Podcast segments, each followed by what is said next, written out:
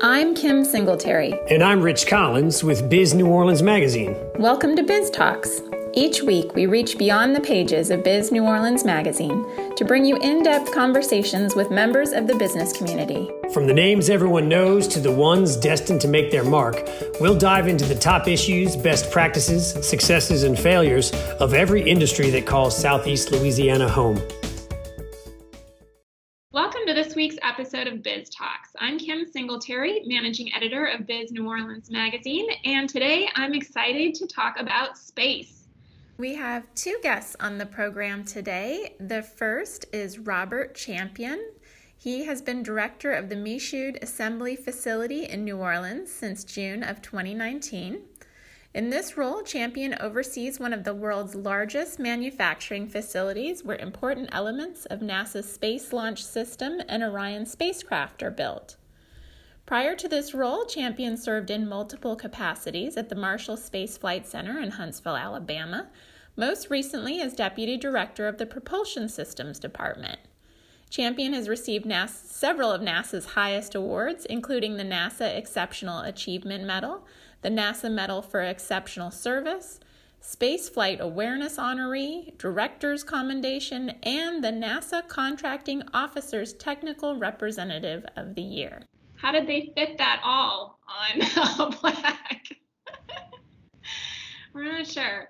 Um, so next guest we have is John Bailey, and he is the Associate Director of the Stennis Space Center um, near Bay St. Louis, Mississippi, as well as managing Stennis along with the center director. John is responsible for coordinating all of NASA's rocket propulsion testing capabilities and Stennis's role in NASA's science and technology programs.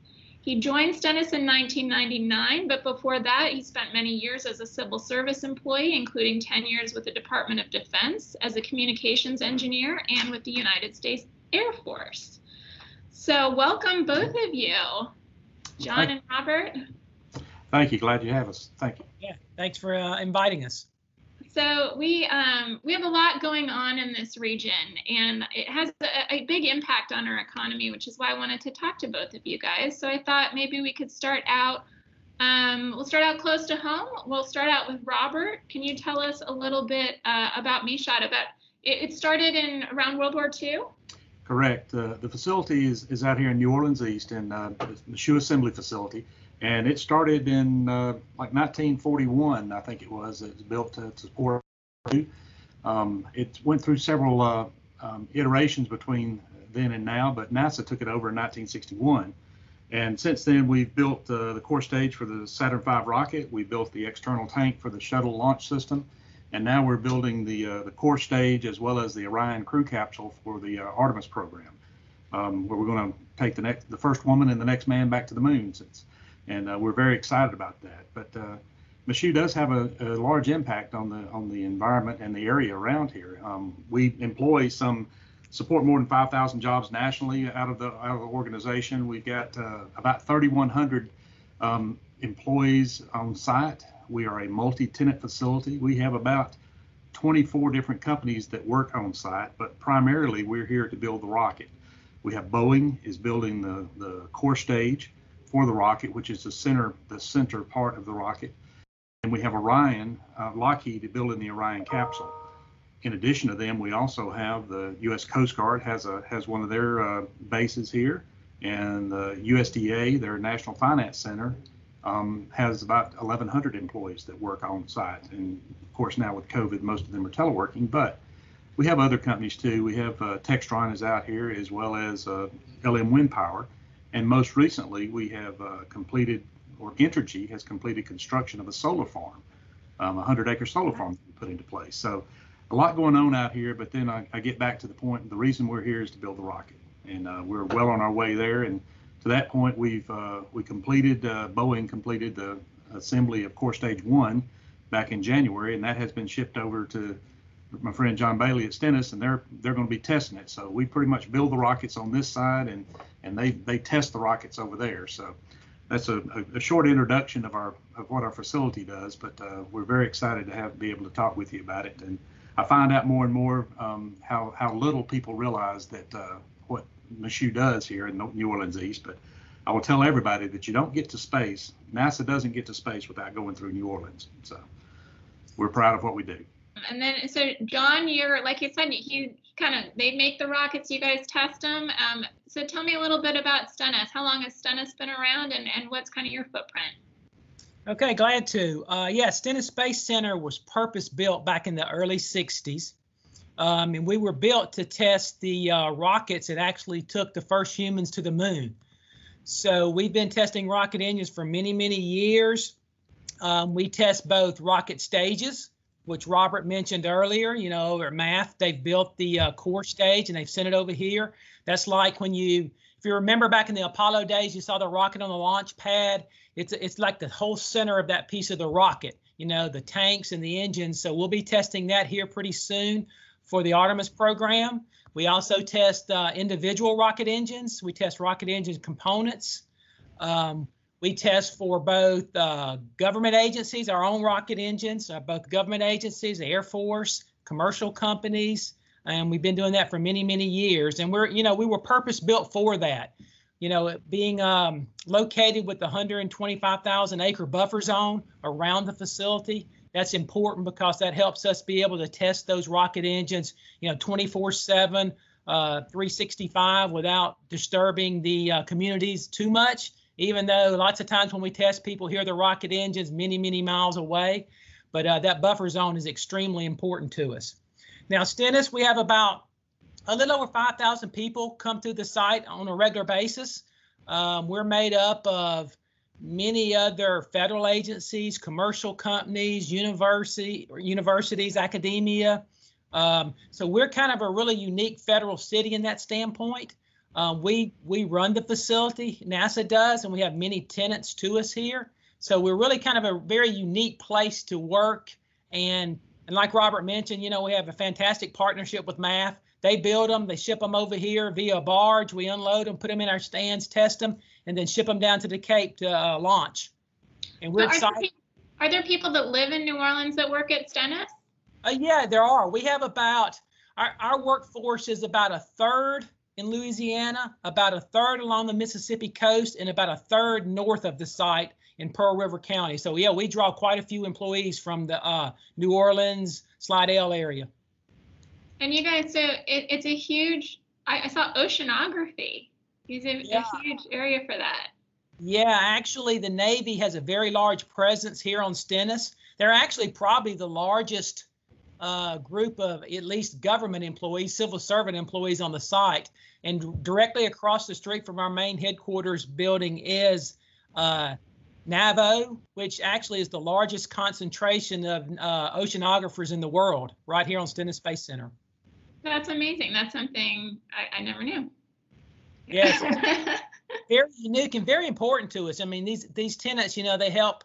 It's a really really exciting model, in my opinion, for the federal government because we all share in the cost. You know, they have their missions to to go do. We have ours, and by having us here together, we share in the common infrastructure, so we both get a you know really good deal from an economic standpoint of being co-located. Robert and them have the same kind of thing going on over at Michoud.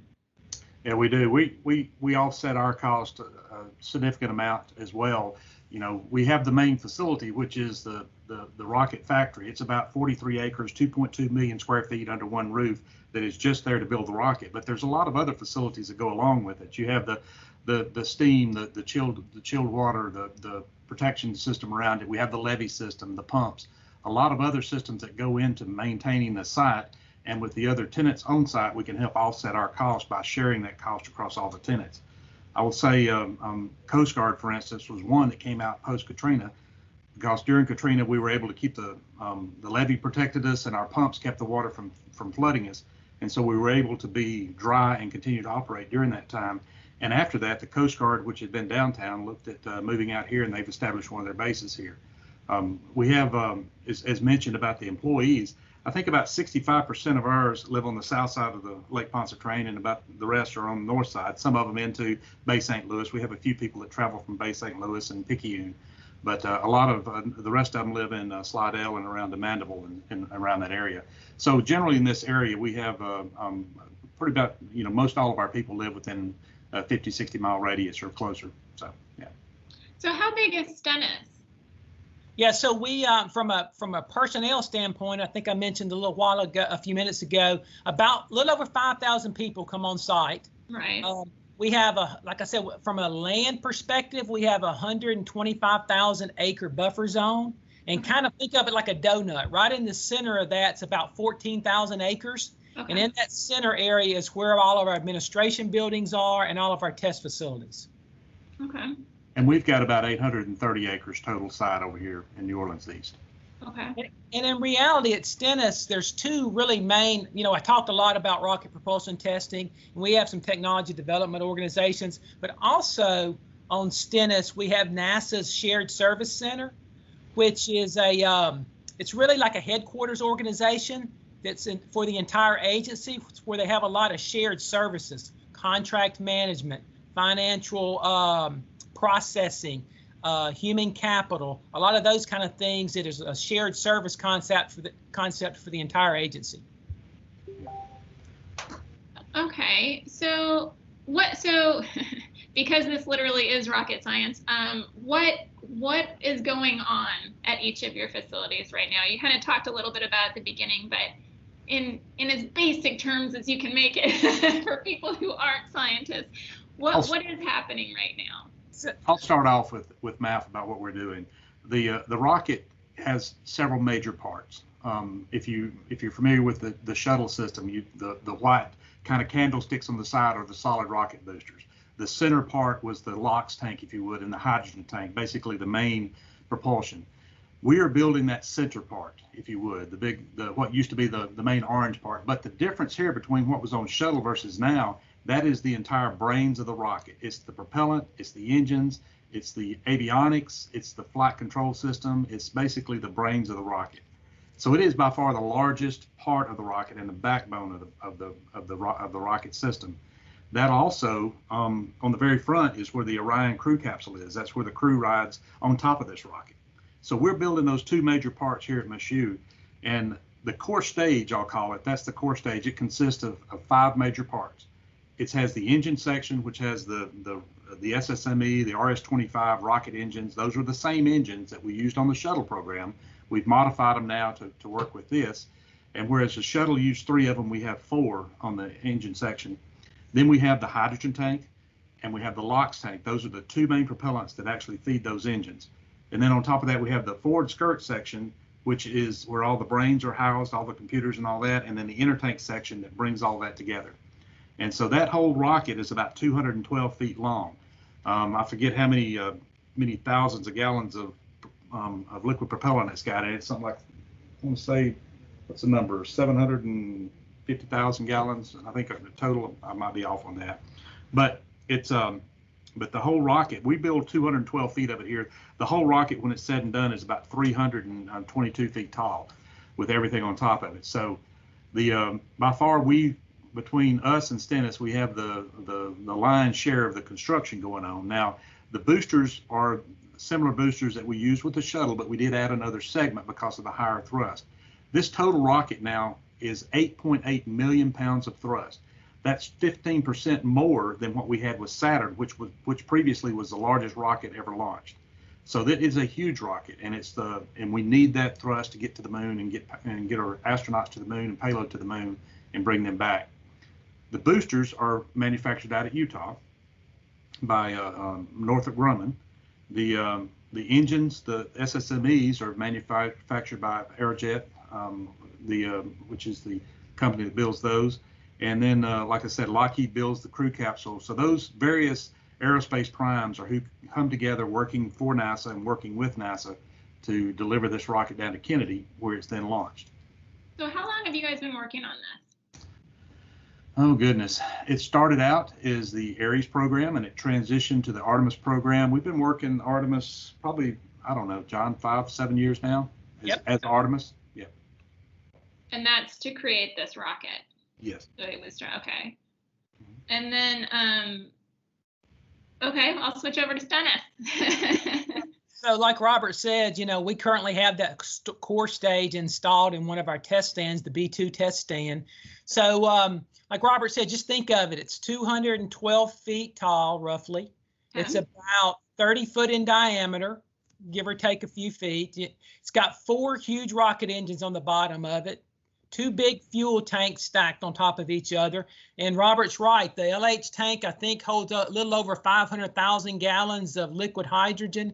And then the LOX tank, I think, a couple of hundred thousand gallons of LOX. So we have that in our test stand now, standing up uh, vertically, and we're going to fire all four engines at one time, creating about 2 million pounds of thrust. So just think about how large the facility has to be to hold that rocket down while we're testing it.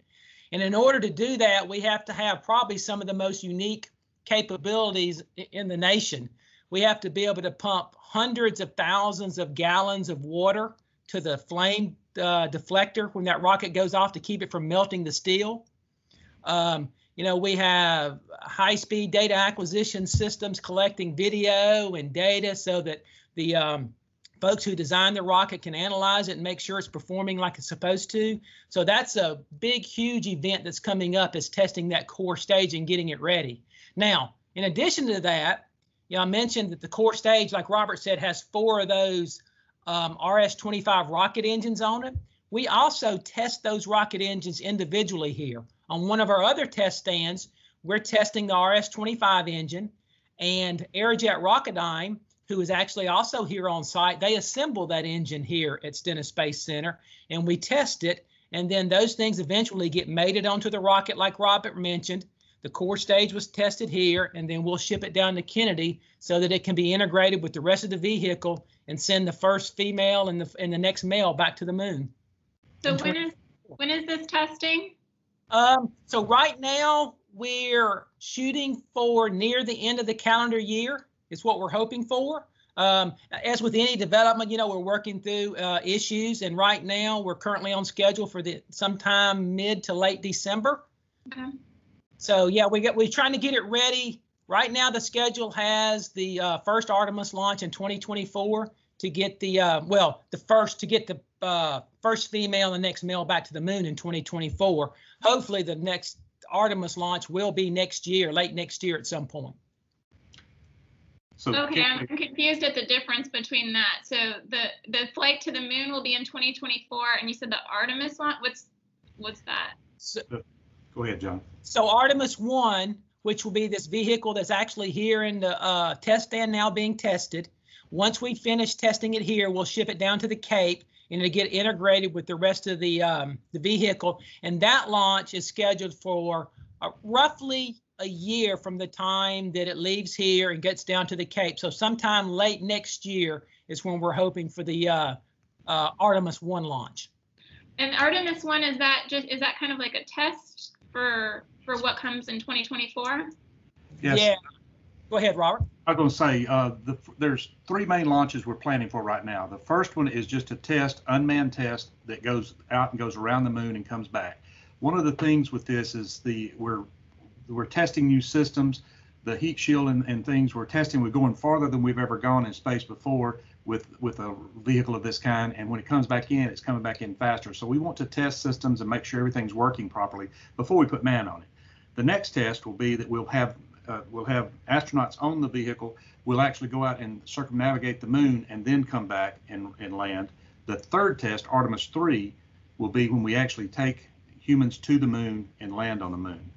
And that will be in 2024. So, yes, we've got a very ambitious schedule between now and 2024 to get all three of these missions done. Now, at MAF, we have we have built Artemis 1, the core stage.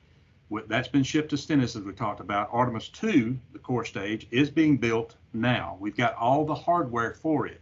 Those five pieces, the engine section, LOX tank, hydrogen tank, forward skirt, intertank section.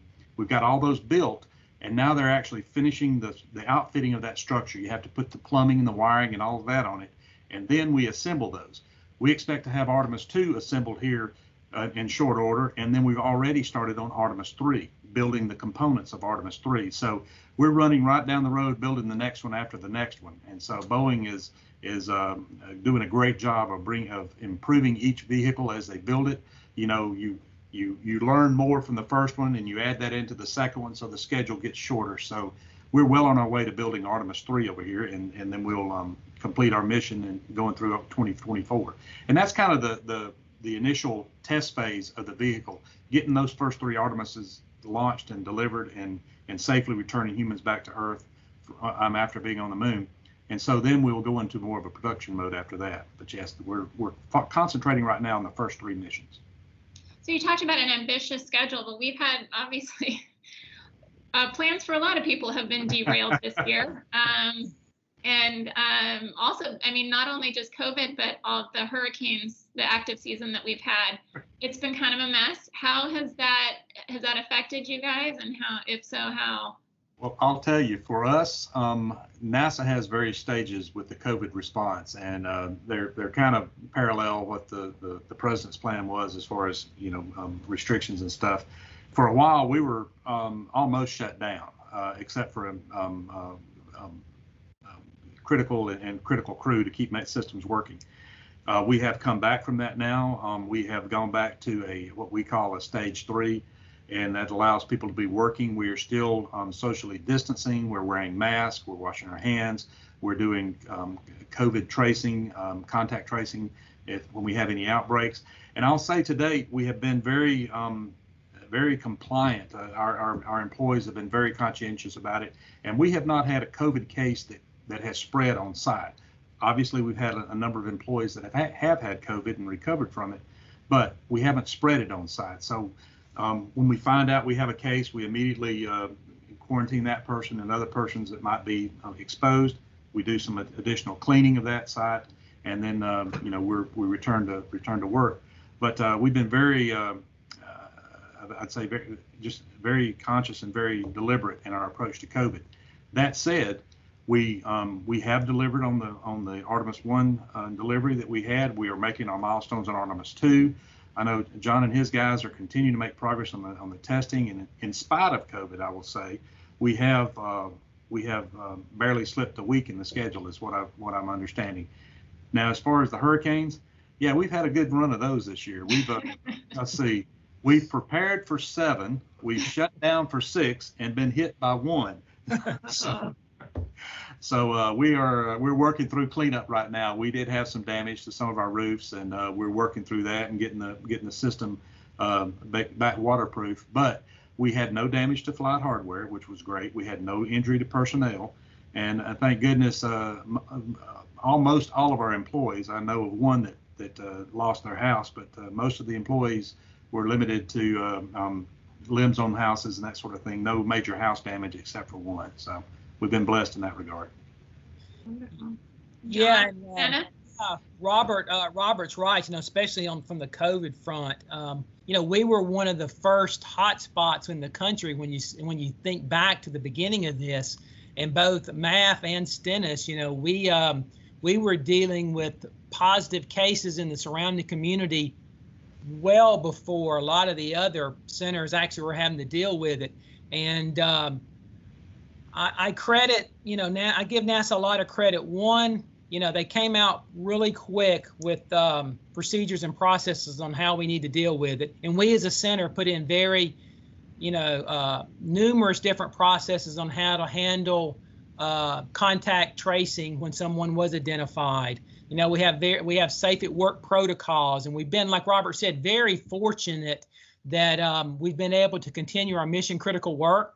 Um, We've um, we've actually also piloted some things for the agency, like uh, Robert and them are doing that now. We're actually piloting some uh, a Fitbit kind of device where it kind of monitors some of your uh, symptoms to hopefully if someone starts coming down with symptoms we can get way out in front of it and get them the uh, the help they need and also make sure that we get the contact tracing done so we don't have any spread on site and uh, robert mentioned the same thing earlier you know we've really had no outbreaks on site We've been very, um, very uh, cautious about how we separate our crews when working, keeping people on separate shifts when we can, keeping them socially distanced.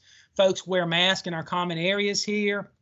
Um, and we've got a lot of people on site, even though we were doing just mission critical work. You know, we're probably have at this point in time, oh, probably 2,500 people that still come on site every day. Um, so we still have a lot of folks out here. And um, uh, I, kudos to the folks that's been working our safe at work protocols and making sure we get our job done safely. And like Robert said, we haven't missed a milestone.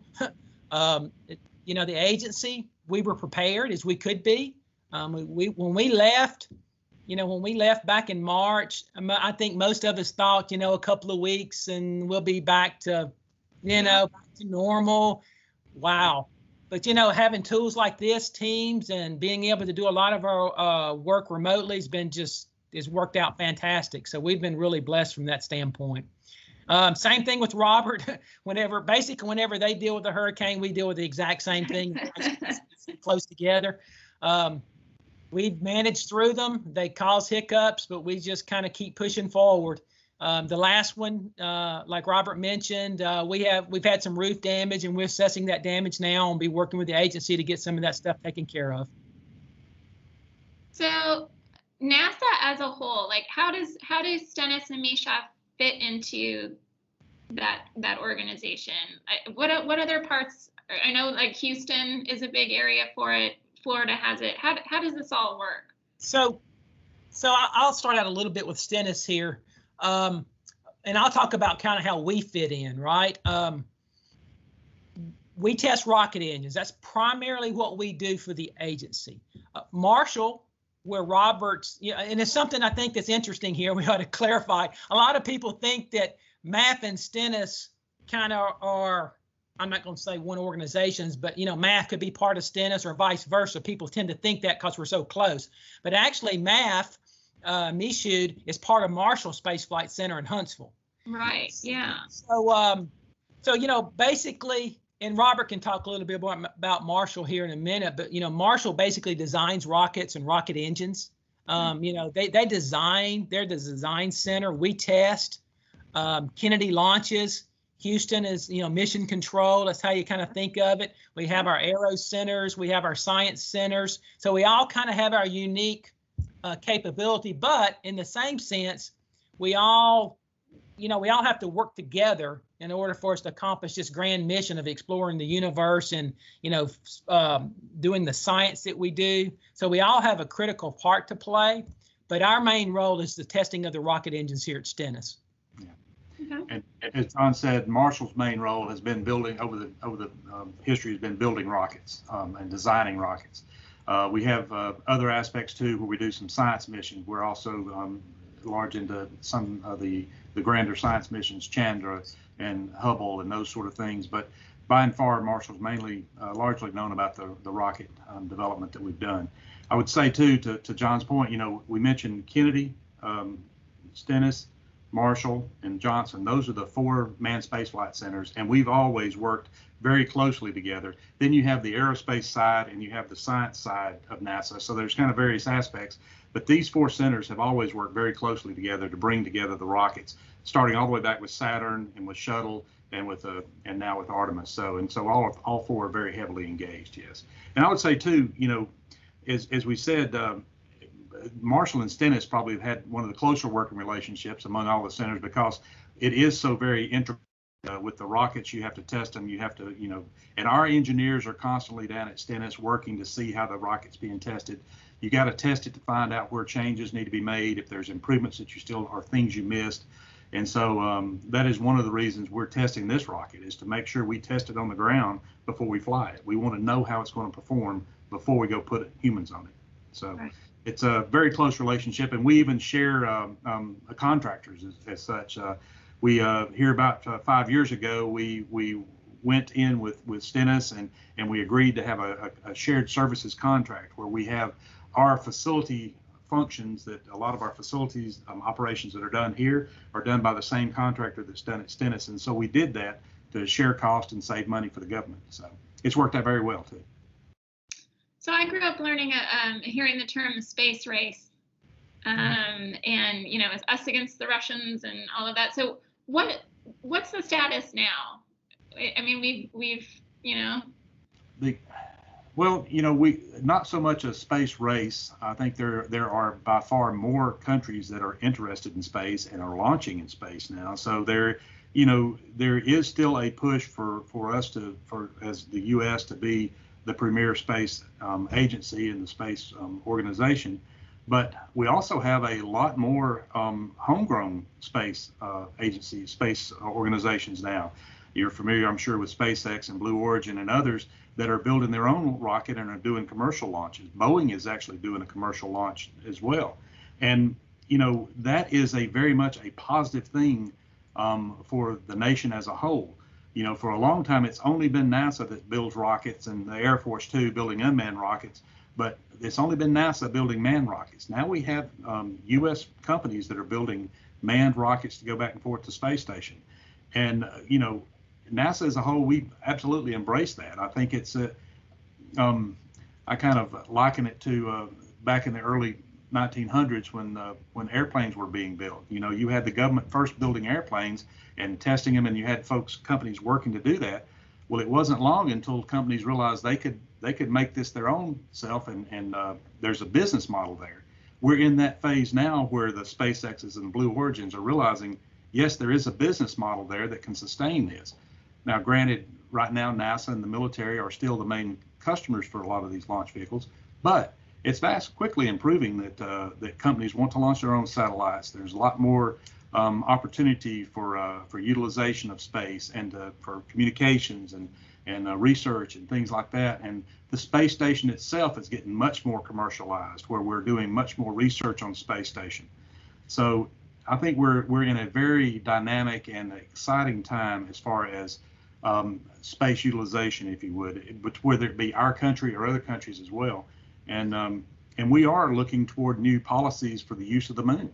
You know, there's uh, been more uh, work on collaboration on the moon and more countries coming into that. So I think as we've as we've shown through uh, the shuttle program, especially, and then the development of the International Space Station, that uh, that we have a uh, NASA has a unique position as an ambassador, if you would, to help bring other countries together and help us share resources, collaborate, and um, and share the, the benefits of the science and the and the and the uh, breakthroughs that we learn. So, um, not so much a space race, but just a, a, competition to just get out there and learn more. You know. So, what, the next the next big trip, the moon. What does that mean to NASA? Well, really important there. I think it's incredibly one. One is really exciting because. Um, I can barely remember when we landed on the moon the first time. Um, so th- this will be really the first time in you know since I can remember, and it's super exciting. Um, I think it's extremely important because I've always um, thought it would be it's really important for us to get back to the moon and actually spend time there, actually prove that we can live and survive there you know, work like Robert mentioned, you know, we test rockets on the ground because we want to test them before we launch them, right? We want to learn all about it. Well, same kind of thing on the moon. You know, we need to go there, stay there for longer durations, understand how to do in situ uh, resource utilization on the moon, advance our technologies. Um, a lot of things can be learned by going to the moon before we try to go to Mars or uh, explore other planets in the solar system at some point in time, right? So I think it's extremely important for us to go back to the moon. Um, there's a lot that can be learned there. And Robert's right, you know, um, it, it's an international partnership. It's not just the U.S. going back to the moon. It's not about planting a flag. It's really about uh, us coming together. It's not just our nation, but many other nations, and actually figuring out how to actually live somewhere other than on the Earth, right? I mean, we've been in the space station for quite some time and uh, we've proven and learned a lot. And now this is just the next step, I think, in that uh, grand mission of actually eventually getting to Mars. And we're going to learn a lot by going back to the moon. Um, I think it's really important. And when we do that, that rocket will have been made and tested here in our own backyard. Exactly. Yeah. That's pretty cool. Yes. Um, so, well, I think that's a perfect place to end. But if you guys have any final thoughts, um, you're welcome to, to share. I'll just give a couple of numbers. You know, we talk about the impact in the, that we have in the community, and some of the numbers we have. You know, we support more than 5,000 jobs nationally, um, with yielding a, a total impact here is about 875 million dollars in contracts all over the all over the U.S. Um, contract, we contract more than $92 million in services at Michoud, and other government agencies con- contribute another $39 million. That's the, the USDA and the, and the Coast Guard. Um, we generate about $100 million in federal, state, and local um, revenues And uh, you know, here locally though in the Mississippi, Louisiana area, we support about 3,600 jobs between Louisiana and Mississippi, and uh, the the output just here in local contracts is about 554 million dollars. So we have nearly 96% of our contracts are basically sourced within Louisiana. So a lot of this money that we're doing here stays here. Our engineers that are here, the Lockheed and the Boeing employees, live here, and they've uh, they've worked here for a number of years. So so this is a you know a um, high-end engineering jobs and uh, highly skilled engineering jobs and highly skilled um, technician jobs that are here to build these these tools. We're using advanced techniques with uh, uh, friction stir welding with high-end uh, electronics, and those all those jobs are very skilled and well-paying. So the the impact of NASA in the area between Mississippi and Louisiana is is uh, widely felt in the community and the other um, organizations around us, as well as the the governments and local uh, local cities. So. So there's yeah. a lot of a lot of industries when, when we get to workforce development say, okay, we're struggling. Is that is that an issue at NASA? Are you are you finding the people that you need in this region?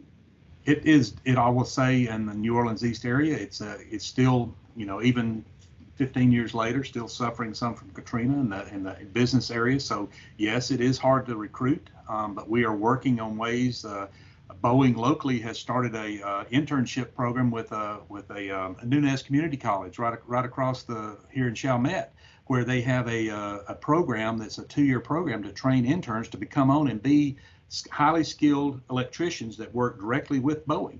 And so we're working with also UNO and LSU through some of our other programs to help um, promote engineering serve engineering classes that help learn and utilize these advanced techniques. So we're working with the local community to help bring the engineering base here to New Orleans. And that's part of one of the things that, that is a big challenge for us is to grow local engineering people and to bring people into the area to help fill these jobs. So they're uh, they're in high demand, and, and uh, we're always looking for more people to, to seek out and, and fill these high-end engineering jobs.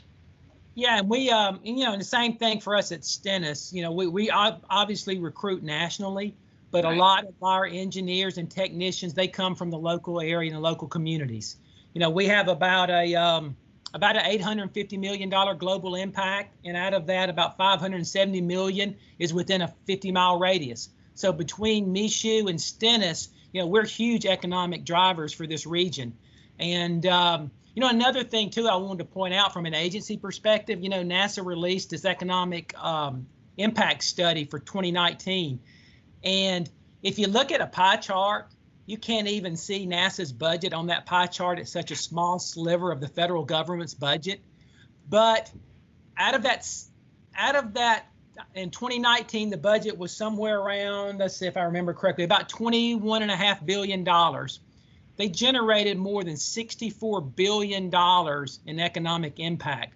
So for about every dollar that's spent on NASA from a federal perspective, we generate three dollars, you know, in the in the national economy, which is huge. I mean, that's it's just amazing what the agency does. People always get a kick out of it. You know, NASA for being such really a small agency from a dollar perspective, we have a tremendous amount of public awareness. People know who we are from a branding standpoint, but we're such a very, very small sliver, but we take that small sliver and it makes a huge economic impact across the country.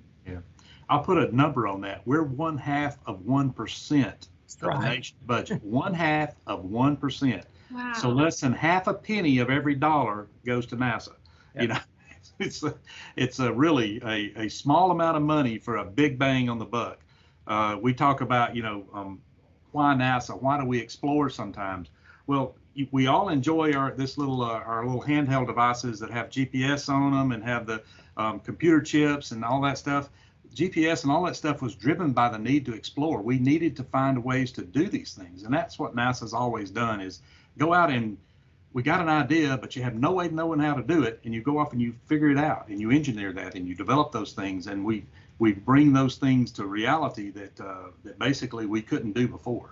Um, a lot of uh, medical techniques and things that uh, X-rays and other things, and some of the uh, the CT scanning and some of those things were were techniques that were developed through NASA grants and, and, and need that have now come to fruition. So it's it's um it's a um, I, am you know, I, I've worked with NASA my entire career, and I'm very proud of it. Um, that uh, that what NASA does and what it brings back to the to the uh, to the nation in, in the in the term of return on investment. So, um, very positive. Uh, I think what we do.